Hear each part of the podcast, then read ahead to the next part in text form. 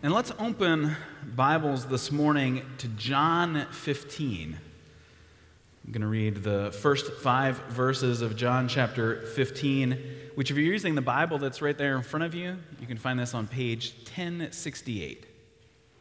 We're looking in these uh, few weeks here at a brief series to really answer some basic questions about who we are. Where am I headed? What am I here for? What can I hope for? It's a question that, that's really answered for us by this theological truth that we have been united to Christ. That by faith we are found in Christ, identified with Him, saved by Him. What He has done and where He is going is true for us as well. And so we turn our attention to the, the truth of John 15. Jesus speaking to his disciples. This is after the Last Supper and before the arrest of Jesus in the Garden of Gethsemane. So these are his final instructions to his disciples in, the, in this pivotal evening in which he will be betrayed and arrested. And he offers them comfort and hope. A simple picture of life found in Jesus, the vine. Listen as I read John 15, verses 1 through 5. I am the true vine and my Father is the gardener. He cuts off every branch in me that bears no fruit, while every branch that does bear fruit, he prunes, so that it will be even more fruitful. You are already clean because of the word I have spoken to you. Remain in me, and I will remain in you. No branch can bear fruit by itself, it must remain in the vine. Neither can you bear fruit unless you remain in me. I am the vine you are the branches. If a man remains in me and I in him, he will bear much fruit. Apart from me, you can do nothing. Let's bow in prayer. Father in heaven, we ask that you would strengthen us by the hope and the power of your word, that we would find the comfort that we need in the ministry of Jesus, our Savior. But Lord, also where we are too comfortable, that we would find a reminder of, of your judgment. That you would point each of us, those that are listening to your word, as, as skeptics or inquirers, that we would hear it as truth. Or those of us that have read this passage, perhaps even memorized portions of it, that your word would speak to us with, with a, a freshness and a vitality, a, a hope and life. Lord, point us to Jesus Christ, the one who is our Savior. We pray in the name of Jesus Christ. Amen. It's graduation season. And so we ask the successful to offer advice to graduates. How do I navigate life? How do I make it through the hard seasons? What attitude should I adopt at this momentous ceremony. At NYU's graduation this week, Grammy winning pop star Taylor Swift spoke to the graduates in Yankees Stadium. It was everything you'd want from a celebrity graduation speech appropriately self deprecating, funny, optimistic, and most important of all, what she told the graduates. She says, I know it can be really overwhelming figuring out who to be and when who you are now and how to act in order to get to where you want to go. I have some good news. It's totally up to you. I also have some terrifying news. It's totally up to you.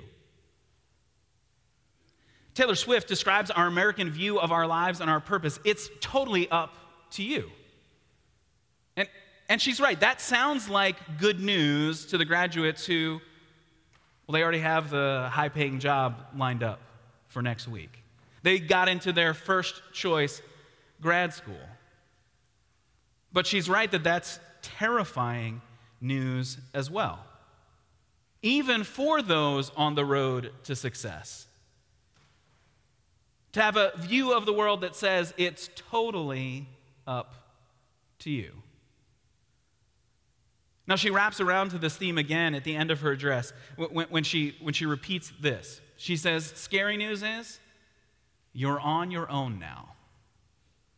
Cool news is you're on your own now. To newly minted college graduates, those words may sound optimistic. It's totally up to you. You're on your own now. But we know, even she knows, that such advice can also be heartbreaking. It's totally up to you. You're on your own. That can feel overwhelming because you were never meant to be on your own. A, view of the world that says it's up to you, well, that feels initially like, well, then I have limitless possibilities, but it also feels crushing in that, well, what if I fail? As Jesus prepares his disciples for ministry, even on the night in which he knows he, he will not get any rest, in which he's preparing for the cross, right as he's about to send his disciples out on mission, he gives them a much different image than the one that we often give to graduates. He says, I am the true vine. He encourages them, You must remain in me. He warns them, Apart from me, you can do nothing. And we need to hear this because this is truly good news.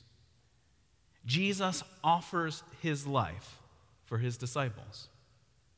He gives us life in this promise eternal life, and he promises us life with him. Now, this, this language of life here in this image is, isn't hard to understand, even for those of us without much horticultural experience. The image of the vine and the branches, that we must remain in Christ to have life. That it's only the, the the vine itself, which is rooted in the ground. that's only where we can find nutrient, where we would gain uh, uh, access to, to the life giving water. That, that the branch which gets cut away, well, of course, I mean, you can decorate with it briefly, but it will wither and die. Now, in John's gospel, he has framed the, the, the gospel by these bold claims of Jesus. These I am statements, which point us to the ministry of Jesus, what he has accomplished for us. And this is the very last of the, the I am statements, these identity statements of Jesus. It's the last one that we have in the Gospel of John. But it connects to this theme of life. Jesus has already told us, I am the bread of life. I am the light of the world. I am the door through which the sheep enter. I am the good shepherd who lays down his life for the sheep. I am the resurrection and the life. I am the way and the truth and the life. And now he tells them, I am the true vine. An encouraging image to us. He is the source of life that we can find our strength and our satisfaction in him.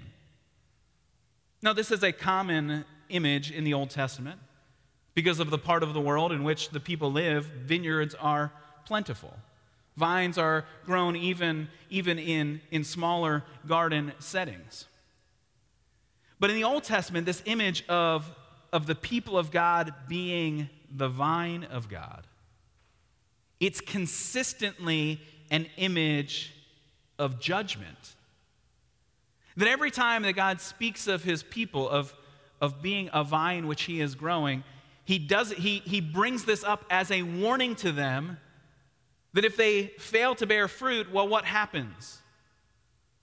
Well, the man who owns the vineyard, the family that, that has a vine growing without any fruit, well, of course, if it fails to bear fruit, then it will be cut down, dried out, and thrown into the fire. Consistently, the Old Testament uses this image of a vine in a negative way, which points us to judgment. There's a clear example for us in in the book of Psalms, Psalm 90 or Psalm 80. Psalm 80 tells us that, that, that God took his people out of Egypt, but he says that, that they were like a vine. In Psalm 80, verse 8, the, the psalmist speaking to God says, You brought a vine out of Egypt. You drove out the nations and planted it. You cleared the ground for it, and it took root and filled the land. The mountains were covered with its shade, the mighty cedars with its branches. It sent out its, its boughs to the sea, its shoots as far as the river. The image of is of God the gardener planting the vine of his people, and that vine spreading and bringing forth fruit and life and shade throughout the whole of the land. But the psalm then brings judgment. Because in Psalm 80, verse 16, this is what we read Your vine is cut down, it is burned with fire. At your rebuke, your people perish. Let your hand rest on the man at your right hand, the Son of Man you have raised up for yourself, then we will not turn away from you. Revive us, and we will call on your name. Restore us, O Lord God Almighty. Make your face shine upon us that we may be saved. See, the image of the vine is, the, is the, the only interaction I ever have with a vine in my yard. It's the vine that tries every year to take over the hedgerow.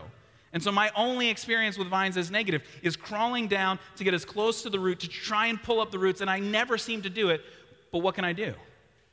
I keep cutting it off so the vine withers. Well, that's the imagery that's used throughout the Old Testament that a vine that, that is destructive, a vine that ceases to bear fruit.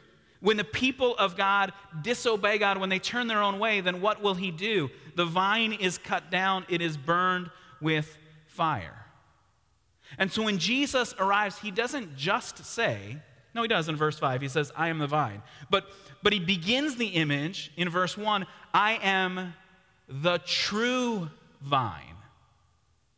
Because the disciples listening would have said, Oh, we're talking about vines here? This is bad news.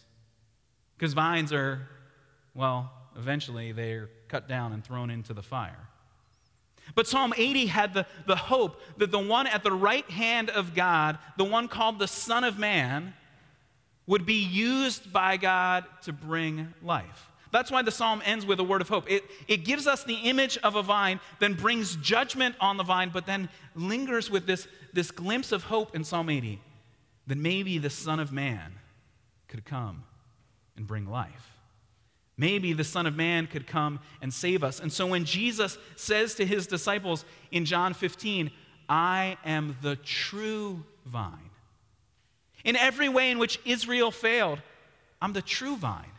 I'm the true Israel. I am the true and obedient Son, the, the Son of Man, the one at the right hand of God the Father. I have come to save you and rescue you. And so, this image of judgment in the Old Testament, of a vine being cut down, becomes an image of hope here in the ministry of Jesus. Jesus is the one who accomplishes what Israel could not. He willingly gives his life so that his people might receive salvation. He is the true vine, the true source of life. And yet, even here in John 15, there's the, the word of judgment, isn't there? That the branch that does not bear fruit will be cut off. No longer will the vine itself be removed because Jesus is the true Israel. The, this is a vine which will last forever, but the warning is still here for us. In verse 2, the God, the true, the, the gardener, cuts off, verse 2 of John 15, cuts off every branch in me that bears no fruit. While every branch that does bear fruit, he prunes so that it will be even more fruitful. So, you and I, when we put our trust in Christ, when we belong to Christ, we are meant to bear fruit. In John 15, we, we understand that, that if you were to read the rest of the chapter, that that means obeying Jesus. It means responding to Jesus. It means laying down your life, showing love to others, because greater love has no one than this that he would lay down his life for his friends. And so to bear fruit means that, that your life is changed. It even means that, that others will hear about this good news, this gospel through us, that there will be fruit of the gospel in your own life and in the lives of, of people that you interact with. Because there are no true Christians without some measure of fruit. The, the, the warning here is the branches that are not bearing fruit, what will happen to them? They will be pruned off. So the only options in this image are fruit bearing believers who rest and trust in Jesus, or dead wood cut off, thrown into the fire. Now you might feel like, but I'm I feel like I'm barely clinging on. Well, keep clinging. Find your life in Jesus. But stop trusting in yourself. I mean, to, when you say, but I, but I don't feel like I'm accomplishing much, good. That's a starting point to understand what this image means. You weren't meant to accomplish it. The life, the fruit, comes from Jesus, who is the vine. Now, there's a, there's a play on words here in verses 2 and 3 that, that actually helps explain verse 3, because verse 3 kind of comes out of, it feels like out of nowhere. We're talking about, uh, about a vine bearing fruit, and then in verse 3, you are already clean because of the word I have spoken to you. Wait, Jesus, we just went from horticulture to like moral purity. We just went from talking about bearing fruit to being clean. It, it, it feels like a jump. Well, in the, in the Greek in which John is writing to us, you would be able to see the play on words. That, that the, the same verb is used for cut off, or a variation of the same verb, for, in verse 2 for, for cutting off a branch that bears no fruit, for pruning branches so that they will be even more fruitful. And verse 3, it's the same, same verb used for you are already clean. It, it, what, what, what Jesus is doing and what John is making clear in, in, translating this into the Greek so that the reader would see it just in the form of the words, the hearer would hear it in the Greek because it would sound like you're repeating the same word three times in the verse. It, it's not a jump from verse 2 to verse 3, it's a transition. We're talking about, yes, horticulture. But just as is that which is evil in your life needs to be pruned away so that you can bear more fruit, well, remember, you have already been pruned by God. You have already been made clean by God. By responding to the word that Jesus has spoken. To, to, by receiving life through Jesus, you have found hope in Him. See, John moves us to, from, from just thinking about horticulture to thinking about our, our own lives, to the purity we find in Jesus Christ. From, from cutting off dead branches to to being clean before God. Spiritual life is found in Jesus Christ. But that also means that spiritual growth is found in Jesus Christ. And so that's why Jesus gives the command you hang on to me really tightly. Only if you remain in me. But, but, but that's, that's just a function of how, how the English translation works. It's, it's not conditional. Jesus is saying, You remain in me, I remain in you.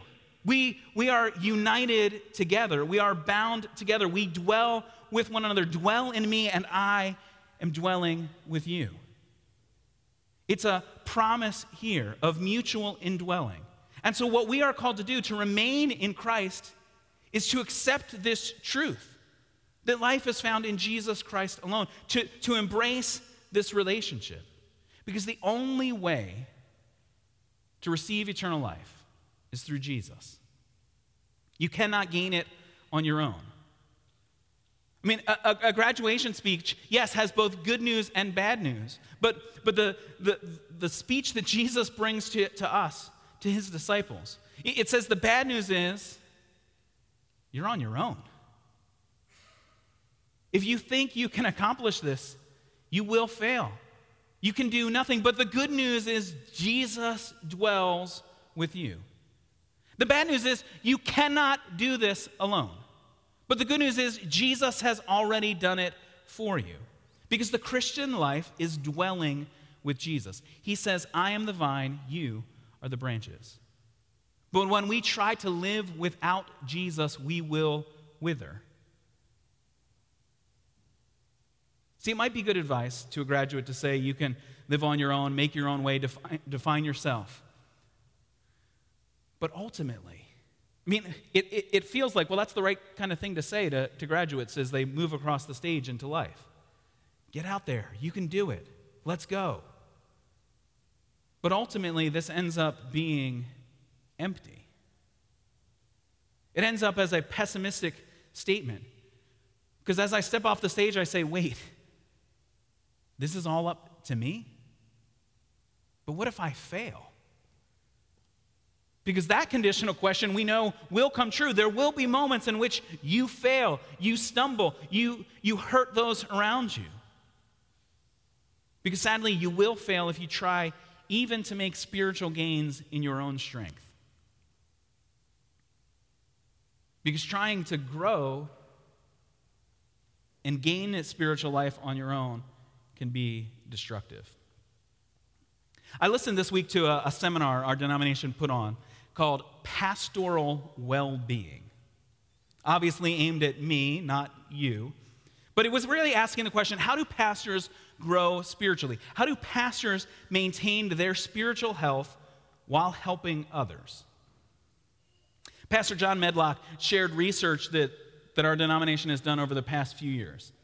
They, they interviewed more than 900 pastors in our denomination, almost a third of, of the total number of, of pastors. And the statistics that they show, it match what's happening in other denominations. But they say, but, but we're not just pointing to what's happening uh, in, in America as a whole, we're pointing to what's happening in our own churches. He said, seven out of 10 pastors admit that the work of leading others to spiritual maturity hinders my spiritual maturity. 70% of pastors in our denomination say being a pastor harms me spiritually. And he says when he goes around and has conversations in our denomination about this, every pastor he meets, even those that are in the three out of 10, say, Well, yeah, of course. Now, church members think, Wait, what? Like, helping us grow in spiritual maturity I mean, that's his job. That's why we hired him. That's why we pay him. And this is harming him and hurting him. He says when he talks with church members, they're shocked. But he explains when you deploy the means of grace in the service of your vocational success, then you can ruin the work of grace in your own life. Because the issue is really whether or not pastors are trying to do the work on their own or resting in Jesus. Do we remain in Christ? Does my ministry show that I am resting in Christ? Does my life reflect that I am dwelling with Christ? Now, maybe you've now figured out why we're focusing on this topic of union with Christ in these weeks leading up to my pastoral sabbatical? It's because I need to answer this question. I mean, I'm, I'm going to be on a sabbatical, a paid leave for ministry, but without any goal of accomplishing anything.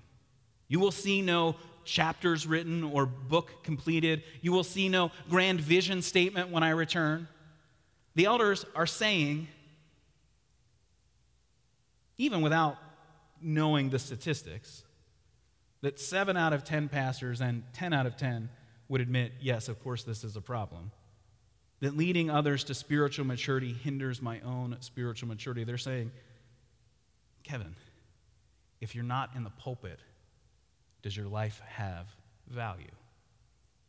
Kevin, if you're not sitting in a counseling session, are you reading the Word of God on your own? Kevin, are you, are you focused on the Word of, of God merely so that I can say, well, I could use this? Because often that's how we treat the means of grace gathering in worship, the, the sacraments, hearing the word of God read and proclaimed. We, we think, oh, there's somebody in my life that needs to hear this. We think to ourselves, I wish so and so were here in order to hear this message. But when Jesus says, remain in me, yes, of course, he's going to push these disciples out into ministry. The fruit that they are meant to bear is, is fruit that's going to cover the whole earth. The vine of Jesus, which, which spreads everywhere. Yes, of course, he wants them to gain in ministry, but he knows they will fail unless they remain in him. Because in verse 5, that's what he says. He says, I am the vine, you are the branches. If a man remains in me and I in him, he will bear much fruit. Because the fruit is not so much in, in the way that, that, that this gospel message impacts the people around you, it's what does it do in your own heart and your own life? Are you really trusting in Jesus alone? And then he says at the end of verse 5 Apart from me, you can do nothing. Well, wait, Jesus. I mean, I've accomplished a lot without you. I mean, there are a lot of areas of life that I would say, well, yeah, I mean, what did Jesus really have to do with that part of my life? And what, what, what Jesus is saying here is that every other source of life that you try and find, every other vine that you try and attach your life to, it will ultimately be destroyed. Because Jesus says, I am the true vine. We cannot find a source of life elsewhere. And one pastor summarizes what Jesus says here in John 15, verse 5 that apart from me, you can do nothing. He says, apart from Jesus, sure, we can do everything except live. You can accomplish great things. Your name across the front of a building, your statue in the town square. But if it's done apart from Christ, then you have done nothing. Because where can you find the hope of everlasting life? Where can you find true life? Jesus invites each of us today remain in me, I will remain in you. Let's bow in prayer. Father in heaven, we thank you for the comfort of your word, that we have salvation, not by anything good we have done, but by trusting Jesus Christ alone. Lord, I pray that, that you would turn us from the places we seek to find life and hope apart from Jesus, that we would no longer trust ourselves for our accomplishments, but that in your word we would remain in you. That following the, the truth of what Jesus says, that, that in his very declaration, we would find eternal life. That in his death on the cross, the forgiveness of sins, in his resurrection from the dead, that we might gain life everlasting. Lord, let us see that in Christ we can bear much fruit, but apart from Jesus, we can do nothing. Jesus is our hope, our salvation. And so we pray in the name of Jesus Christ. Amen.